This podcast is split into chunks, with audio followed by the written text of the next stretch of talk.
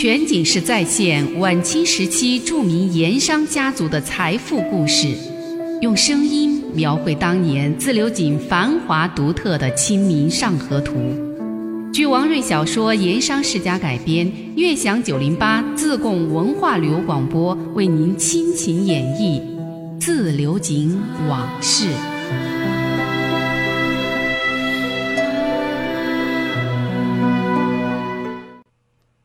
上回说到，陈新甲这些陕帮盐商在西秦会馆里密谋，要马上开始实施一场针对王朗云王家的巨大阴谋。而这个事儿，王家第二天就知道了。怎么回事？莫非当时现场有王家的卧底？那天到场的可都是陕帮在警富商中的重量级人物，一个个有头有脸，哪怕是周凤成和王朗云关系还不错。但是啊，他也只是觉得有点于心不忍，同情王朗云而已。可他毕竟还是陕帮的一员，他跟这些人关系近得多。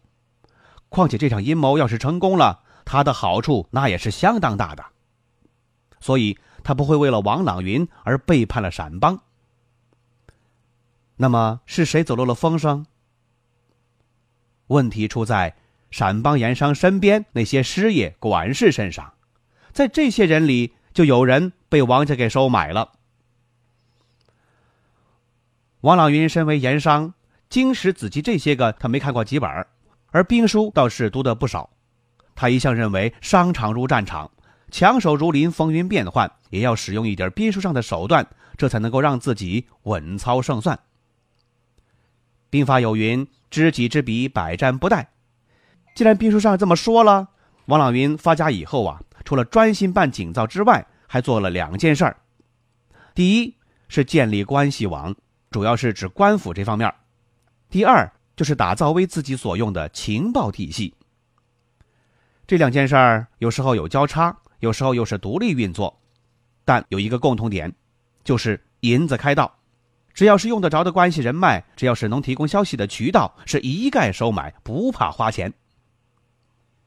就这样。刻意经营运作了十来年，王朗云就打造了一个相当有成效的关系网和情报体系。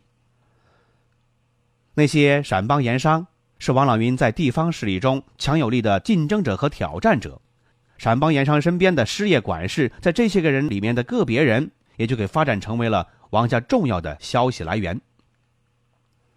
那经营广昌祥盐号的陕商刘子和，不管是实力还是威望能耐。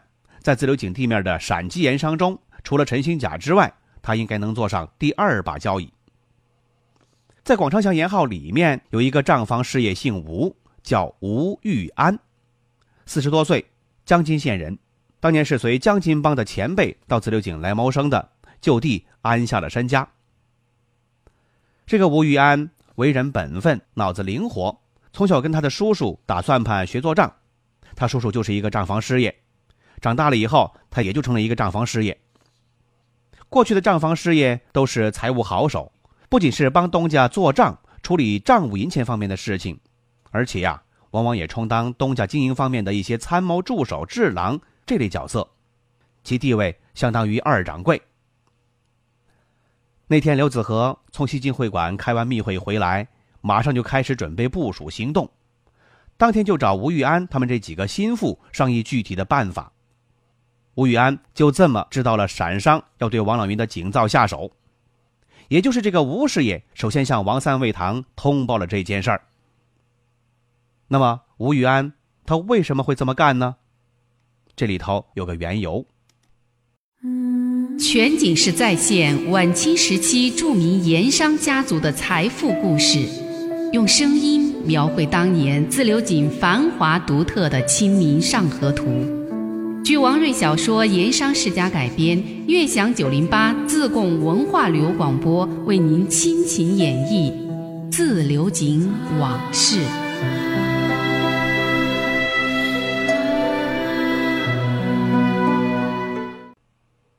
吴玉安原本是经过别人介绍到刘子和的广昌祥当的账房师爷，有些年头了，他账务熟悉，头脑灵活。不管是处理账务，还是盐号上的有些经营方面的事儿，都有一套手段，办事也是认真敬业，所以深得东家刘子和的信任。每月的薪酬以及逢年过节的礼节红包，在警场事业里头也算是相当不错的，让他养家糊口绝对是绰绰有余。但是这吴师爷有个坏毛病，就是好赌，还不到二十岁他就贪这个了。据说是有那么一天，他在街上闲走，在一条背街小巷里，看见有不少人都往一户人家里面走，他好奇呀。就抬眼看了院子的门面不太起眼，普通民宅，不像是什么大户人家。好奇之下，他就跟随后面几个人跨进了院门。里面有两个大汉值守，看他是跟几个人一块儿的，也就没加阻拦，就放他进去了。经过了一个天井，又走过了一段又黑又深的走廊，豁然开朗。一个更大的天井两边，大屋子里闹哄哄的都是人。吴玉安跟着几个人跨进门一看，呵，热闹！有人在喊，有人在叫，有人兴高采烈、手舞足蹈，也有人捶胸顿足，甚至大哭嚎啕。总之啊，是奇形怪状，表情神态各异。可以说，世间的人生百相在这里基本上那都是齐全了。吴玉安这才明白，这里就是一些人经常说起来就眉飞色舞的赌场。过去只听别人说过。平时看戏说书也听到过一些，但是从来没有亲身见识过。咱们这里不妨介绍一下自流井当年的赌场赌博业的情况。过去有人说到美国当年的西部淘金，说了一番很刻薄挖苦的话。怎么说的？说是当年第一批金子逃出来的时候，妓女已经出发了，劫匪也快上路了，而赌场老板已经是摩拳擦掌，等着开业了。自流井当年因盐致富，成了远近闻名的银窝窝，也就吸引了各地的窃匪、小偷、妓女、赌棍来这儿淘金发财。这个也不足为怪。从咸丰同治到光绪年间的晚清时期，自流井可以说是赌风盛行，赌场大大小小，或明或暗。明的，也就是公开的、官方许可的，比如说。每年的春节、端午、中秋这三大节前后，王爷庙之下的沙湾河坎、张家沱、登干坝这些热闹场所，除了卖吃食、耍猴戏、卖唱、卖膏药的之外，最多的还是赌博摊子。其中，掷骰子、压红宝、扯马鼓、推牌九、人人宝啊，应有尽有，官家并不干涉。不过，这种地方来参赌的，都是一些下层民众。烧盐工、调水客、轿夫、小贩和一些闲人，就是些小赌；而暗的，就是私设的赌场以及一些私家常喝的赌局。前者一般是在茶馆、烟馆、妓院之内，由庄家抽头聚赌；后者则是一些大户人家以及盐号、钱庄、会馆这些团体所在地。而参赌的，要么就是有钱的，要么就是当官的。而吴玉安那天误入的，就是设在长生街的一家私密赌场。长生街又叫长生巷，因为它地处八店街、兴隆街附近，又刚好在陕西庙背后，有地利之便，所以从晚清到民国，那都是自流井有名的赌场之地。据说在民国年间，这里还曾经有过警长抓赌抓到了警察局长头上这样的故事。说是有一次。一些中等盐商在长生街的一个宅子里面聚赌嫖妓，一位警长听到耳报了，就带了十多个兄弟上门去抓赌抓嫖，以为可以发一笔横财。谁知道冲进去一看，警察局长在，正在牌桌上，旁边啊还围着妓女。警长呆了，正想退出去，局长一抬头问他来干什么的。警长灵机一动，就谎称说来报告情事。新街福新林旅馆有人赌钱，是抓还是不抓？局长就随口说了：“不过是一些丁丁们，不管他。”警长在那儿呆站着，局长没发话，他不敢走啊。哎，这个时候罗局长要胡的二桶有人给打出来了。我们不是常把一桶叫饼子，二桶叫滚子吗？当时二桶这个滚子啊，也简称滚。罗局长看有人打滚子。他就一拍牌桌，大喊一声“滚”，伸手抓牌。警长一听啊，以为局长生气了，让他滚，他就连忙夺门而出，带外面一帮兄弟灰溜溜的走了。从这个典故呢，我们就可以看出当年自流井赌风之盛和赌场背景之深。全景式再现晚清时期著名盐商家族的财富故事，用声音描绘当年自流井繁华独特的《清明上河图》。据王瑞小说《盐商世家》改编，悦享九零八自贡文化旅游广播为您倾情演绎自流井往事。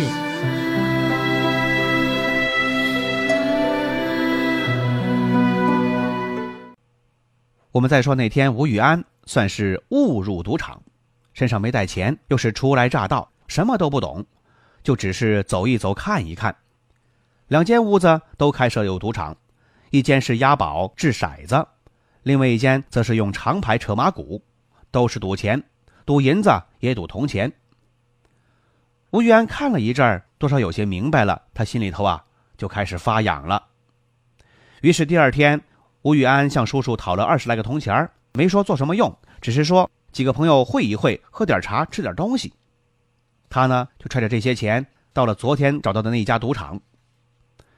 因为今天这个兜里头有钱，身份心态都不太一样，在神色上就表现出来了。赌场里的小伙计一眼就给看出来了，有经验啊，就招呼他：“小兄弟，你也来试试手气。”吴玉安没吱声。他脚下却在往赌桌边走。赌场小伙计那都是精灵鬼儿，就领吴玉安来到了押宝掷骰子的赌桌前，讲解指导他怎么样下注，怎么样辨认骰子翻滚的方向，来猜押宝的数等等。吴玉安初出茅庐，当然是小心翼翼、谨慎行事。开始一个铜钱儿一个铜钱儿这么地下注，有赢有输。几个回合下来，居然啊就赢多输少。口袋里的铜钱增加到了三十枚以上。第一次出手就赢了钱，吴玉安心里头痛快，脑袋也有些飘，就一时高兴了，顺手赏了伙计几个铜钱那伙计谢过了，又把他领到扯马谷那片赌场，再怂恿他再试试手气。吴玉安仔细听明白了这扯马谷是怎么个玩法，又看旁边别人下注赌钱，看了好几个回合，自己终于忍不住也下场开赌。不过这一次，吴玉安的运气啊没了，连下几局却是输多赢少，输了又不服气，又想把本给捞回来，就一口气赌下去。没到一个时辰，他先前赢的钱再加上带过来的本钱，是输了个干干净净。钱输完了，吴玉安心烦，心灰丧气的出门。这个时候，那个赌场小伙计还冲他一笑，打了个躬。小兄弟一路走好，赶明日里请早。这个时候，吴玉安才后悔当初赏给他铜钱他知道啊，自己当初是那么的傻。吴玉安虽说是输了钱，但赌场里特别的兴奋刺激，那种参赌的快感却让他朝夕难忘。他呀，就从此迷上了赌博。有钱了，他就下赌场，哪怕他以后成家生子。再以后当了刘家账房师爷也是如此。既有了赌博的恶习，吴玉安的日子也就过得很艰难了。当账房师爷那份薪金，每月里差不多一半给丢在了赌场。不过吴玉安还是守住了旧时一个账房师爷最基本的那层道德底线，绝不打东家的钱的主意。吴玉安当广昌祥的账房师爷，经手的银钱何止万千呐！但吴师爷却从来没有动过一次歪脑筋。这个不像现今有些赌客，他输急了，不管什么钱，管他公款私款，管他是单位的钱还是国库的款子，他都敢变着花样给取出来，拿到赌场去下注。要说这不取不义之财，作为好赌的吴师爷，就难免有时候尴尬了。那天他正是处在这种尴尬境地的时候，幸亏穆师爷仗义援手，这才解围脱了身。所以他对穆师爷是感激不尽，成为了至交。这又是怎么回事呢？全景式再现晚清时期著名盐商家族的财富故事，用声音描绘当年自流井繁华独特的《清明上河图》。据王瑞小说《盐商世家》改编，悦享九零八自贡文化旅游广播为您倾情演绎《自流井往事》。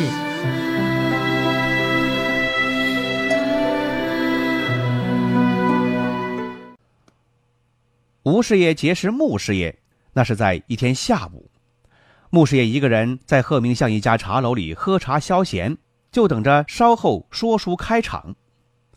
穆师爷的茶桌正和吴玉安茶桌相邻，两个人过去虽然说算是点头之交，却没有深交。不过这碰见了，就往对方点个头，打个招呼而已。开始穆师爷没在意和吴玉安同坐的两个汉子，他们在谈些什么。几个人说了什么话，他都不知道，没在意，以为不过是与之相熟的朋友随便聊一聊，如此而已。不过到后来，从几个人的言谈举止中，才多少发觉了有些异常。首先，这两个汉子衣着打扮有些扎眼，在穆师爷看来，有点像是道上的朋友。两个人长相和神态也是不太和善，不太好看，坐在那儿言语不多。似乎却让吴玉安很为难，很发怵。最奇怪的是，每当吴玉安要起身外出或者是解手的时候，两个人总会有一个人起身跟随，同进同出。穆师爷什么人？何等精明！他一看就知道，这位广昌祥的账房师爷今日里遇到了麻烦。他稍稍想了那么一下，就决定插手进来，要为这位账房师爷解围。主意打定，他就主动端起茶碗，移到了邻桌，四个人就各占一方。喝上两口茶，穆师爷招招手，让茶馆里抱着水烟袋走动卖水烟的小儿掏钱给两个汉子各进了一个水烟袋，这才开口说道：“两位哥子，这位吴师爷是我的一位朋友，倘是吴师爷不小心有什么得罪了两位哥子的地方，小弟做主，今日给两位哥子赔个不是。”还望多多包涵。说罢，又朝两个汉子拱手致意。见穆师爷说话受听，其穿着举止也像是有身份的人，这两位汉子态度立马就和气起来。两个人对望一眼，其中一个就开口说道：“也没有什么得罪不得罪的地方，就是吴师爷与我们东家约定的比期已经过了好几天。”东家吩咐我等办理，都已经是拖延几次了，吴先生却总是拖延下来，不肯兑现，所以今天约吴师爷来这儿吃讲茶，办妥这个事儿。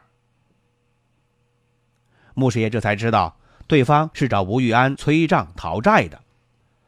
想了想，他就开口说道：“原来是这等事情，两位哥子如何不早说？吴师爷是我朋友，吴师爷的难处，兄弟自然要相帮。”却不知欠了多少，望两位哥子直言相告，兄弟心中也好有个数。银两倒是不多，本金加上利息，也就是八两七钱银子。不过东家交代过了，要一次付齐。两个汉子听穆师爷说愿代为偿还欠款，当然是求之不得。穆师爷一听，顿时放下心来。马上从身上掏出一个五两的银锭，一个二两的银锭，再加上一些散碎银子，把吴师爷的欠债是连本带利一次给还清了。末了，还给了两个汉子一点茶水钱，两个人向穆师爷再三道谢，满意而去。那么，作为当事人的吴玉安，当然是对挺身相助的穆师爷千恩万谢了。当天晚上，穆师爷好人做到底，在一家小酒馆做东，请吴玉安喝酒压惊。就这么地，两个人成了朋友，还经常约到一块儿喝茶、听书、吃酒、看戏。当然了，多数都是穆师爷做东。而吴玉安还是旧习难改，手头紧的时候也不免向穆师爷借几两银子救急。穆师爷也从不拒绝，也不叫他还。日子久了，吴玉安对穆师爷就视作再生父母、救苦救难的观世音菩萨，可谓言听计从。俯首帖耳啊！穆师爷最初出手搭救吴玉安，本来也没带什么目的，也不过是他出身江湖，身上有一种救人急难、喜欢拔刀相助的这种江湖习性。后来倒是吴师爷主动讲起了东家广昌祥里的一些情况，以及后来所听到的关于在井闪商私底下的一些消息。穆师爷听了，他就灵机一动，回来跟东家王朗云一说，王朗云是深有同感，觉得穆师爷这层关系是大有用处。想了想，就让穆师爷把他给联系上，加紧加深，并且适时扩大，而且一切的花销不再由穆师爷自己掏腰包，在账房领取开支。就这样，这位广昌祥的账房师爷成了王家安在陕商内部的一个重要耳目。而广昌祥、刘子和乃至陈兴甲这些陕商的很多动作，从此大都瞒不过王朗云。那这次陈兴甲在西青会馆的密谋，王家很快就知道了，原因正在这儿。那天吴玉安得到消息，是遍地找穆师爷呀，可找不着。原来这个时候穆师爷已经是常驻富顺县城，很少在自流井露面。吴玉安觉得事情紧急。于是天黑以后，就亲自上了珍珠寺祠堂找门房通报。门房告诉了大管家康子强，康管家问有什么事儿，吴渊不肯直说，只说要见穆师爷或者是主事的二夫人，这才能把话说出来。康管家想了想，虽然不知道是为什么事儿，但见吴师爷连夜来访，他想这肯定是什么要紧事儿，就安排了一乘轿子把吴玉安送上了大安寨。主事的二夫人、三老爷连忙把吴玉安接进了花厅，详细询问。吴玉安这才如此这般，这么地，这么地，这么地，把陈兴甲当天在西青会馆里的密谋详情从头给说了一番。二夫人和三老爷一听，大惊失色。漫步抚溪河畔，天车脚下，古岩井旁。总会有一种情愫潜滋暗长，那些和盐有关的故事、传说、历史，或凄美，或悲壮，共同诉说着的两个字：家乡。悦享九零八，话说自流井。